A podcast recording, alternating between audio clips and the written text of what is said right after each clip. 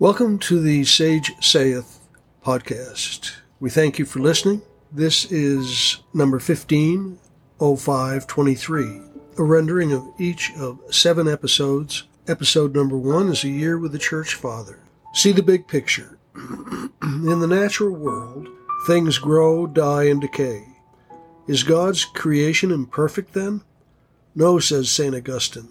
Every created thing has its place in God's great plan and even its decay serves the larger purpose.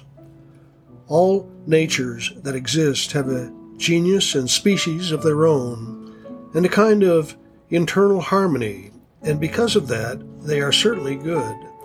And when they are in the places assigned to them in the order of nature, they preserve the existence they have received. Those things that have not been given everlasting existence change, for better or for worse, to suit the needs and motions of those things that the Creator's law has made them serve. Thus, in the divine providence, they work toward the ultimate end of the government of the whole universe. Thus, although the corruption of transitory and perishable things completely destroys them, it does not keep them from producing what was designed to be their result. Since this is true, we cannot fault God who supremely is, and who thereafter created everything that does not have supreme existence, for what was made of nothing could not be equal to him, and indeed could not exist at all if he had not made it, because of the creature's faults. But we must praise him for the natures he has made. St. Augustine, City of God, 12.5. In God's presence, consider do I have the strength of faith to believe in the goodness of creation, even in the face of poison ivy and mosquitoes? Will looking at the big picture help build up my faith? Closing prayer. Lord, let every moth give you glory, and every tongue give you thanks, and all creatures give you adoration and exaltation. Episode number two Through the Year with Thomas Merton. City, or rather caves of silence. City churches are sometimes quiet and peaceful solitudes, caves of silence, where a man can seek refuge from the intolerable arrogance of the business world. One can be more alone, sometimes, in church than in a room in one's own house. At home, one can always be routed out and disturbed and one should not resent this, for love sometimes demands it. But in these quiet churches, one remains nameless, undisturbed in the shadows, where there are only a few chance anonymous strangers among the vigil lights and the curious impersonal postures of the bad statues. The very tastelessness and shabbiness of some churches makes them greater solitudes though churches should not be vulgar. Even so, as long as they are dark, it makes little difference. New Seeds of the Contemplation, Episode Number 3, Magnificat, May 2023, Volume 25, Number 3. Item 1 A reading from the Gospel according to John, chapter 15, verses 26 through 16 4a. Jesus said to his disciples, When the advocate comes, whom I will send you from the Father, the Spirit of truth who proceeds from the Father, he will testify to me.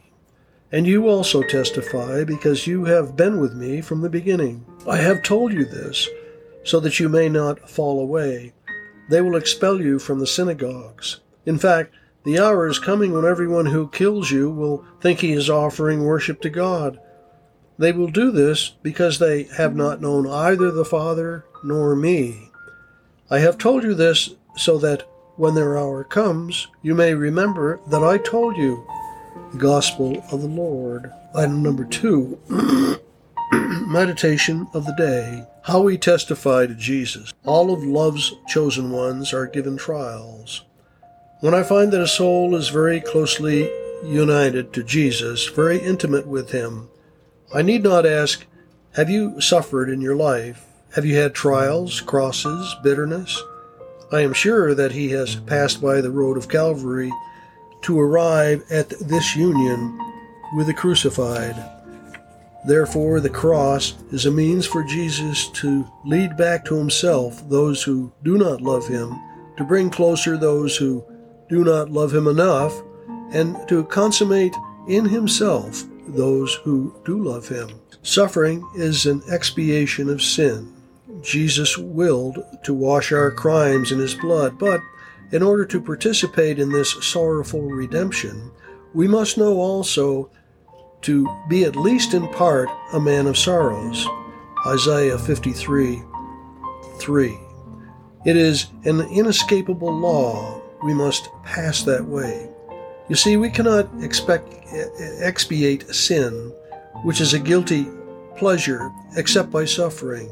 Penance, penance. The holy books are filled with this word. The Virgin Mary reminded us of it at Lourdes and at Fatima. In order to enter into a country as marvelous as heaven, to appear before the God of infinite purity and beauty, to see Him face to face, to participate in the divine nature, to take part in the intimate life of the Holy Trinity, since that is our sublime predestination, in order to know God as He knows Himself, to love Him as He loves Himself, we must be purified like gold in the crucible. We must have the wedding garment washed in the blood of the Lamb. Revelations chapter 7, verse 14. but wa- washed also in the blood of our souls, which is our tears. But, and I insist on this, but do not ever stop at the isolated idea of expiation by the cross without going further. Whether or not you are given the cross in order to expiate the cross is always given in love. It is always presented by Jesus in a design of love. It is always an indication to provide our love. And if you take it that away, it will then acquire the greatest value of expiation. Therefore, with each of your crosses, you can say, Lord, I accept it especially as a proof of your love for me.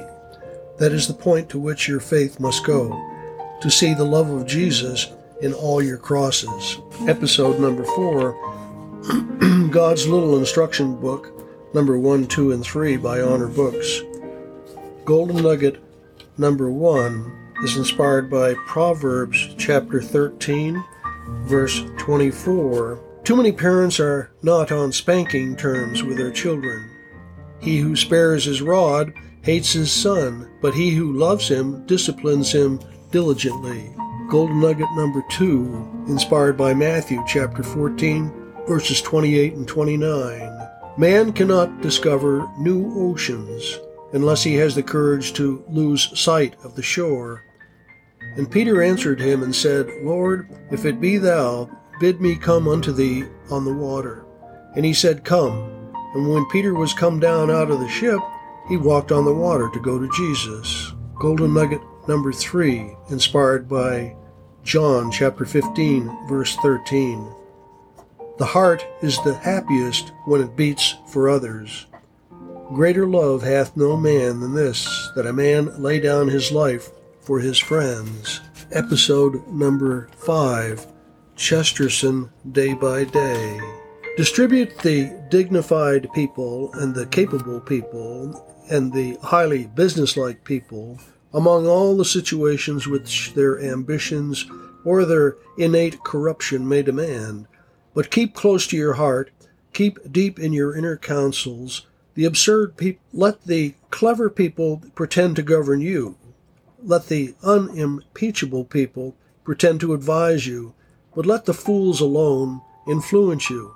Let the laughable people, whose faults you see and understand, be the only people who are really inside your life, who really come near you or accompany you on your lonely march towards the last impossibility. Introduction to David Kopp. Episode number six is a reflection. When a tyrant commits violence against the righteousness or of greed, then the violence brings about loss and gain.